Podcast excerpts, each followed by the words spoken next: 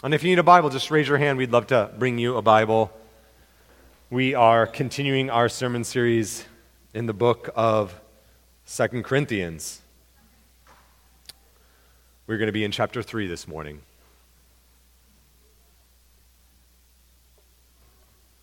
I'm guessing you've heard the saying, don't judge a book by its cover.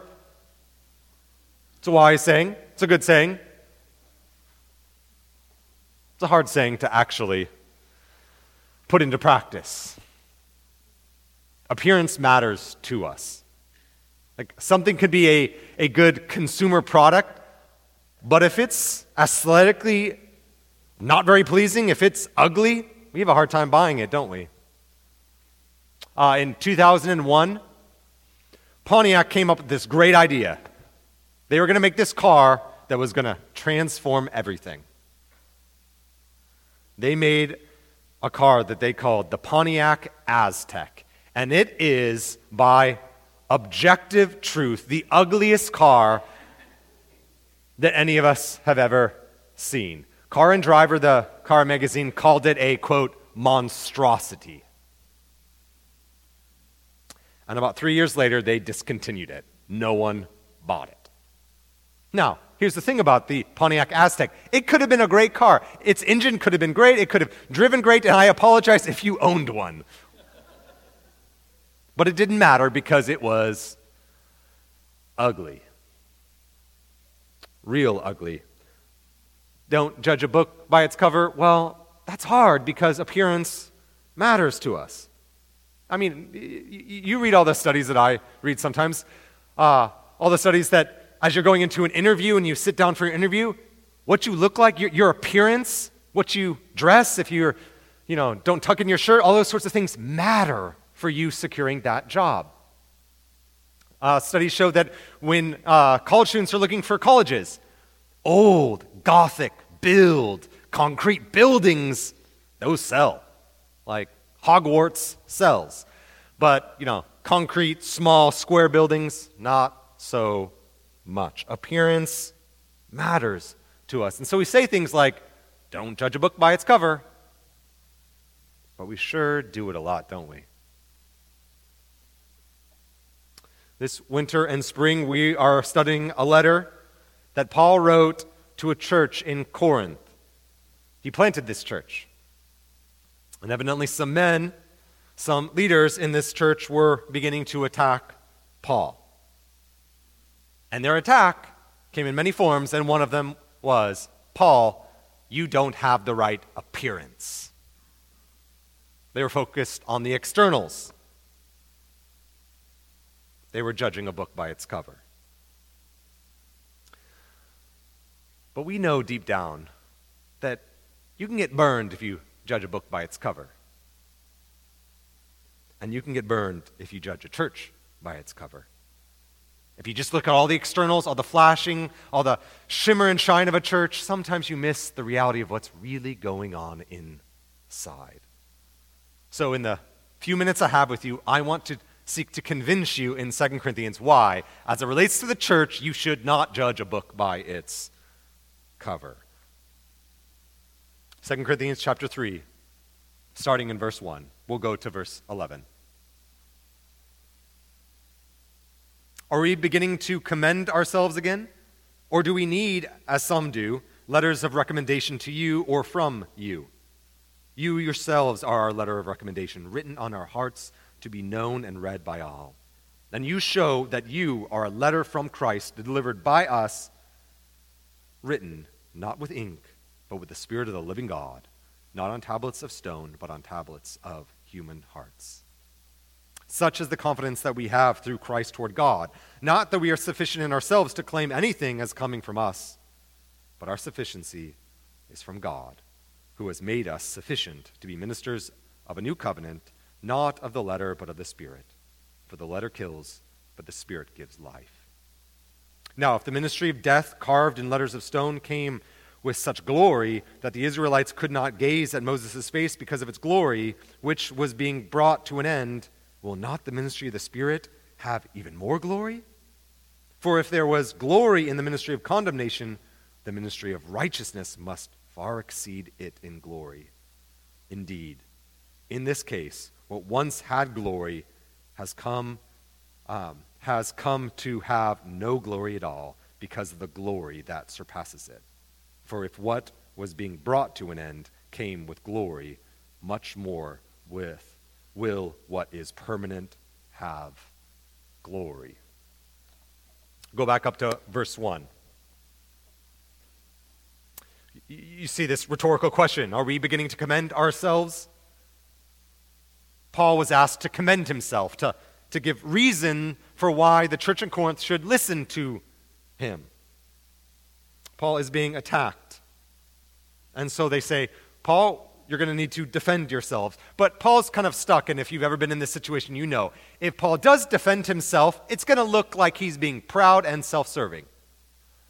But if he doesn't defend himself, well, silence wins the day, and silence can sometimes be seen as tacit approval. So, look proud or look like he's approving of these leaders. Paul's a bit stuck.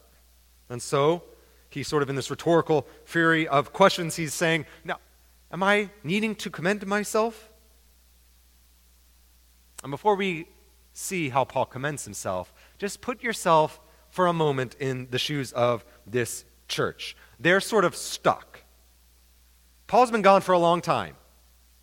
And now some men have risen up in Corinth who Paul later in chapter 11, verse 5, calls in a sort of mocking way super apostles. They've got all the flash, they've got all the degrees, they've got all the right appearance. And they look wise. They sound at times wise. And so, if you're the church in Corinth, you're wondering should we listen to these guys or should we listen to Paul? The church of Corinth is sort of in the middle. So, what do you do to adjudicate when your kids come to you and one tells you one story and another tells another story? How do you adjudicate? You always look for another kind of recommendation. You look for a higher power. You, you look for something else to figure out right from wrong. You look for an external. And so they looked for letters of recommendation, which were very common in this day. And evidently, these super apostles, they had their letter of recommendation. Someone put a stamp of approval on them that was important. They had the right degree, the right appearance, the right letter. They had all the right stuff to commend themselves to the Corinthians as to why they should listen to these, quote, super apostles. They had their letters, they had important people backing them. They had all the right stuff, the right resume, the right paperwork to commend themselves to the church in Corinth. And they're like, listen to us. Don't listen to Paul. So, what are the Corinthians going to do? And what is Paul going to do? Well, he says, I am going to commend myself to you. And I do have a letter, but it's not like their letter. It's something far greater verse 2. He says, I've got a letter and you're it. Verse 2 You yourselves are our letter of recommendation written on our hearts to be known and read by all. So Paul doesn't take the bait at all, does he? He, he doesn't walk around with this letter, say, Look, Peter gave me this letter. Cha-ching, game over, I win. He doesn't play that game. He doesn't flaunt a letter around. He says, you're my letter. He doesn't focus on the external. In many ways, he focuses on the internal and says, Look, there was no church in Corinth a while ago. I came and I preached the gospel in the Vegas of its day, and uh, men and women turned from their sin, turned towards Christ, and assembled, and now there's a church. Look at yourself. How do you explain that? You're my letter. Your very existence is my letter. And how does this make, how do, how do you sort of make sense of this? Is because Paul is great and his, his speeches were great? Verse 3 tells us no, it wasn't really Paul's might. Verse 3 Christ did this. In verse 3, if you've been around church, you know these Old Testament texts that Paul alludes to. He alludes to Ezekiel and Jeremiah both references in the Old Testament to the promise of the new covenant that would come when God would pour out his spirit on his people and renew people's lives internally. And that promise, Paul's saying, has and is being fulfilled in the church in Corinth. New life is bursting out of the hearts of men and women in the church of Corinth. And he's like, You're my proof. The internal work of God's Spirit in the hearts and minds of the church in Corinth is Paul's letter of recommendation. The super apostles, they don't have that. They might have some outward manifestations of resume and professional oratory skills, but they don't have that. Paul says, You're my living letter. And I think we have living letters. I wonder if you have living letters as well. Letters in which you've poured yourself into people's life and you see them blossoming. And as you stare at them and look at them and watch them, you're like, You're my proof. The internal work of the Spirit working in someone's life. Just the other day, I was at a birthday party in the South Hill Mall, one of those jump house things, and uh, my kids were playing, and I looked across the room and I saw someone that I had not seen for 20 years. I saw a friend that I grew up with. I'd known since I was, I think, in second grade. And I, I, grew up and I didn't have any Christian friends until I went to college. And this friend was the first friend out of like my large group of friends. He was the first friend that like came to Christ, the first Christian. And so we became really close because it was like us against the world. And so we did life together when we were in college. We tutored together. We had long conversations together. We read the Bible together. We prayed together. We knit our hearts together. And so I saw him and I just couldn't believe my eyes. And so I walked over and we, you know, I was like, oh my gosh, da da da. Like, I can't believe I'm seeing you. I haven't seen you in 20 years. And then finally, I like bluntly asked, 30 seconds into our conversation, I just said, Are you still following Jesus? I don't know why I said it. I just wanted to know. And just like with a smile on his face, he's like, Oh, yeah, I am. I totally am. And the gladness in that moment, he is a living letter of God's eternal work, eternal and internal work in a man's heart. Do you have those letters? Paul does. We should. Those letters of God's Spirit working in the hearts and minds of people, bursting with newness of life. He says, That's my letter of recommendation. You focus on all these externals. I'm going to focus on God's Spirit being applied to the hearts of men and women. Paul goes on and says, And I'm not going to rest my case there because you are still focusing on all these external things and your confidence in all of your skills and your aptitude and your IQ. I'm going to tell you about a better place to put your confidence. And that's what he goes to in verses 4 through 6. Look, look at it again. I'm going to read it one more time, verses 4 through 6. Such is the confidence that we have through Christ toward God. Not that we are sufficient in ourselves to claim anything as coming from us, but our sufficiency is from God, who has made us sufficient to be ministers of the new covenant, not of the letter, but of the Spirit, for the letter kills, but the Spirit gives life. Paul begins to talk about confidence and where we should put our confidence, where our confidence ought to reside.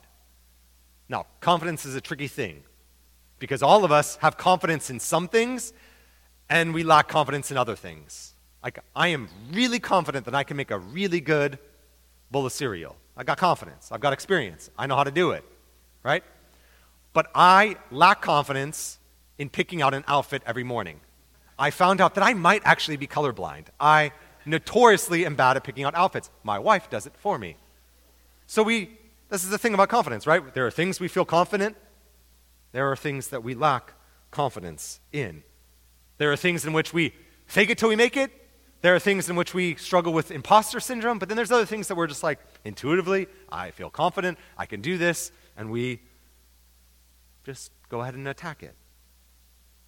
But in all these things, when we have or are confident in something, it's because we've either ha- been affirmed, oh, you're really good at that or we've got some skill, or we've got experience, or we have education. Something external is telling us we should be confident in something. And we've all seen people who are confident in things they should not be confident in. But confidence always comes from external realities. And these super apostles, they seem to have the outward goods that made them really confident. And if you've ever been in a room in which someone whose confidence and their charisma just walks into a room and just takes it over, if you've ever seen this, those people are really impressive. They just walk in and just suck all the air out of the room. They stand in the front, they're funny, they're gregarious, and they're really impressive. They've got all the right stuff. And so it seems like, well, these super apostles, their confidence came from all these external realities. And yet Paul says, I'm not going to play that game either. Paul says, I'm going to tell you where my confidence come from. And it doesn't come from skill, it doesn't come from knowledge, it doesn't come from my IQ or these letter of recommendations. Paul roots his confidence somewhere else. And he is not the first one to do it. I mean, the Bible is filled with testimonies of men and women who root their confidence not in their skill, might, wisdom, or riches. Noah, we'll start there. He built an ark. Pretty odd, and he did it. And the question that we should ask is where did that confidence come day after day to grab his hammer and nails and build this ark day after day? Where does that confidence come from? Abraham, he picks up everything and leaves, and he doesn't even know where he's going. Where in the world does that confidence come from? Moses stands before the most powerful man in the entire world. Joseph said no to some sexual advances and gets put in jail. Where in the world does his confidence come from? Joshua marches around Jericho with a trumpet as a weapon. Esther is told, Do not go see the king right now or you're going to die. And she does it anyway. David fights Goliath. Ruth, goodness. Samson, I mean, we could just go on and on and on. That's to say nothing of Daniel, his friends, the fiery furnace, the lion's den, all of the prophets who God called and said, This is my message. Oh, and no one's going to listen to you, and no one's going to like your message. And they confidently spoke God's word to God's people when they didn't even want to hear it. Where does their confidence come from? Was it skill? Was it experience? I don't think so. Moses stuttered. Ruth was a nobody. David was small. Esther was an outsider. Gideon was frightful. We could go on and on and on. These, these men, these women, they weren't very impressive. They didn't exude confidence. How do you explain how they did the things that they did? Well, Paul tells us, doesn't he? He says his confidence is rooted somewhere else, not in his skill, not in his might. Verse 4. Such is the confidence that we have through Christ towards God. His confidence, Paul's confidence, like Moses, like Elijah, like Hannah, like so many, they put their confidence in God, and that's what was motivating them to do the very things that they did. God told Noah, Noah to build the ark. God told Moses to go before Pharaoh. God told Jeremiah what to preach, when to preach, how to preach.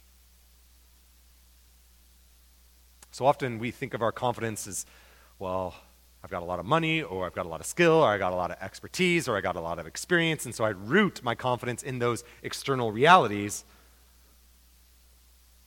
But not Paul. His confidence, it flowed from God. He says his sufficiency, his adequacy, the reason that he could preach the gospel and see God do amazing things wasn't because he had figured it all out in that sense. It was that he just kept teaching God's word and seeing God do it. He rooted his confidence in God who, verse 6, made him a minister of the new covenant. That's his confidence. All of us have confidence that waxes and wanes.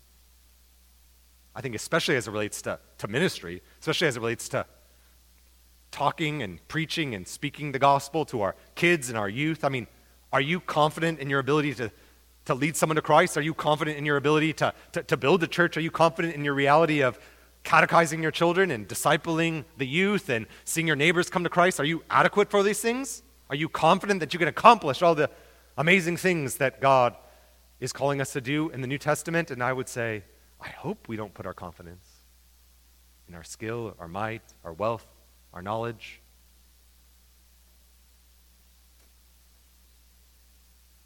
Instead, we put it in God. We teach, we preach, we disciple, not because we've figured it all out, not because our logical syllogisms are foolproof, not because we have every answer to every question that people have, but we say we're going to continue to preach the gospel, teach the gospel, and put it before men and women because our confidence comes from God.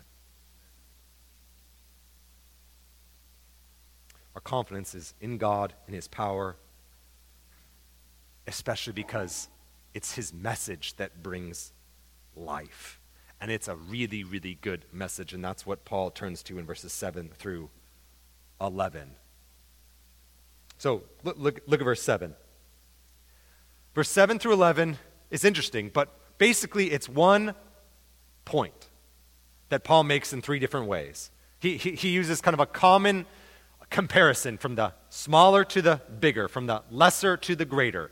And he's contrasting two realities the old covenant law through Moses and the new covenant in Christ Jesus. And he's saying the old covenant law, lesser, the new covenant in Christ, greater. The old covenant that came through Moses came with a little bit of glory. The new covenant that comes through Jesus comes with a lot of glory. Let me just kind of go through this. I think you're going to see it. Verse 7. Now, if the ministry of death carved in letter of stone came with such glory that the Israelites could not gaze at Moses' face because of its glory which was being brought to an end, smaller, will not the ministry of the Spirit have even more glory, greater? That's the first comparison of three. So, Moses, if you might remember in Exodus, he, he, he, he sees God's glory and his, his face radiates glory. And so he had to veil his face. But as glorious as Moses' ministry was, the ministry of the Spirit in the new covenant, even greater glory. And the second comparison, verse 9 For if there was glory in the ministry of condemnation, smaller, the ministry of righteousness must far exceed it, greater. The glory of the new covenant outshines the glory of the old covenant. And then verse 11, the last comparison. For if what was being brought to an end came with glory, smaller, much more will, will what is permanently glorious, greater. Notice, Paul does not say that the old covenant law through Moses wasn't glorious. He over and over again says there is glory in the old covenant. But the new covenant is even more glorious. The new covenant, when it appeared, brings more glory. It like deglorifies the old glory, it upshines the old covenant glory. So, what was the glory that the old covenant law gave? Well, there's at least two ways in which the Old Covenant is glorious. One, it tells you that God is really big, and that God is really glorious, and that God is majestic. He is the creator. And that's a good thing. It tells us something of the magnitude and majesty of God Himself. And it also points out what is good from bad. The, the Old Testament law came and, and it says, this is good, this is bad, this is evil, this is not evil. And thereby it actually points out our need for well, God. It points out our sin. It points out and tells us that there's something wrong with us, that we are broken, that we sin, that we are unclean, and that we need something external, something outside of ourselves to make us clean, to pardon us, forgive us, and to make us one with the magnificent God. That's the glory of the old covenant law. It points out our sin. And therefore, that's why Paul uses the language it condemns. But really, the Old Testament law, the Old Covenant, and I'm using those as kind of synonyms, It can't do much more than those two realities.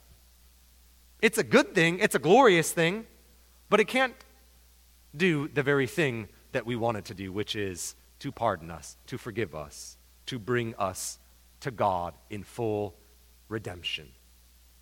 It was glorious, but all it can do is point out our sin and the magnitude and majesty of God. It can't actually redeem us and forgive us.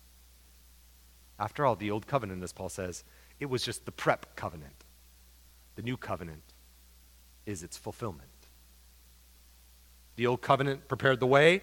It asks really good question. It probes the heart and makes us ready for and it's the preparatory work for Jesus' work in the new covenant. It's glorious, but there is a greater glory, and that greater glory is Jesus Christ. And he came, and the new covenant was inaugurated when Christ came, lived, died, and rose again. And Paul is saying that glory is greater because that is the glory by which you can be saved. The new covenant is the means by which a man and woman can find redemption, pardon, and ultimate renewal.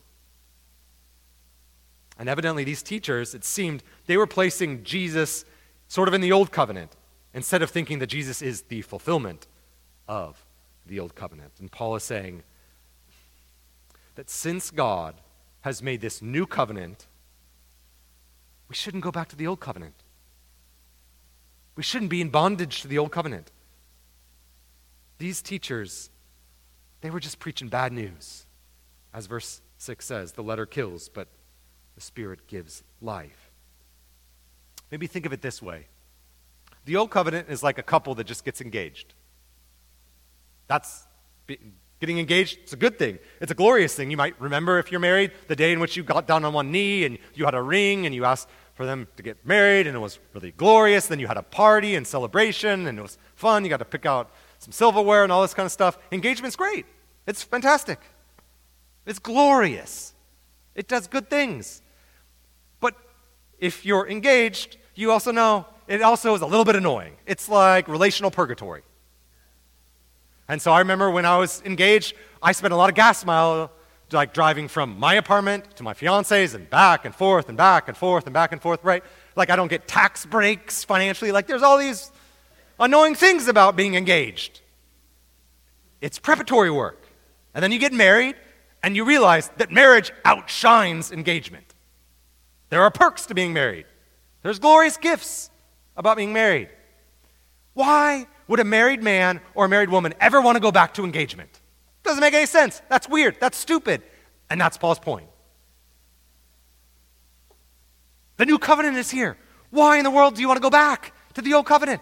That doesn't make any sense. That's like a married man wanting to go back to his engagement. Stupid.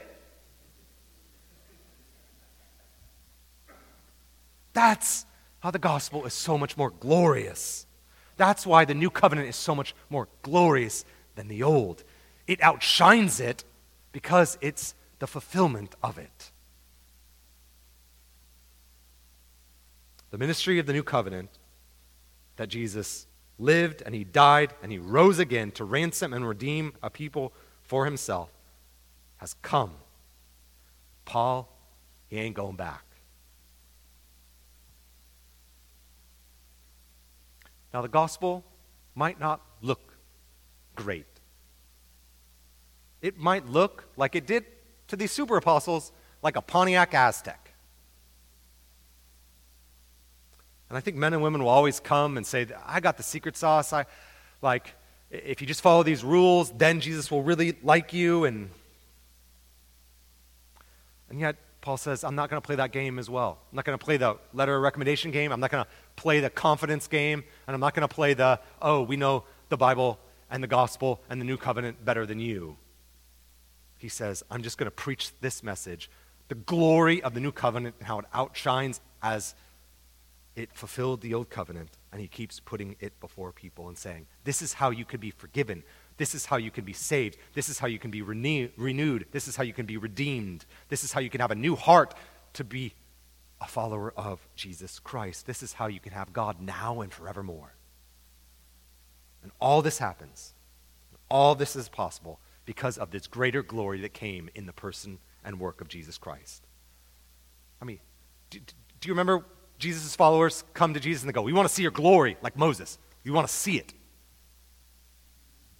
And they're assuming that's going to be like Jesus dominating his enemies, sitting on his throne, destroying Rome, victory, usher in the new kingdom. We want to see your glory, Jesus. Come on, let's do this. And he goes, Oh, you want to see my glory? I'm going to show it to you.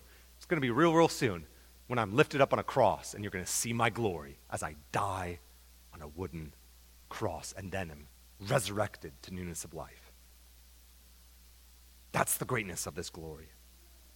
It's the greatness of the gospel.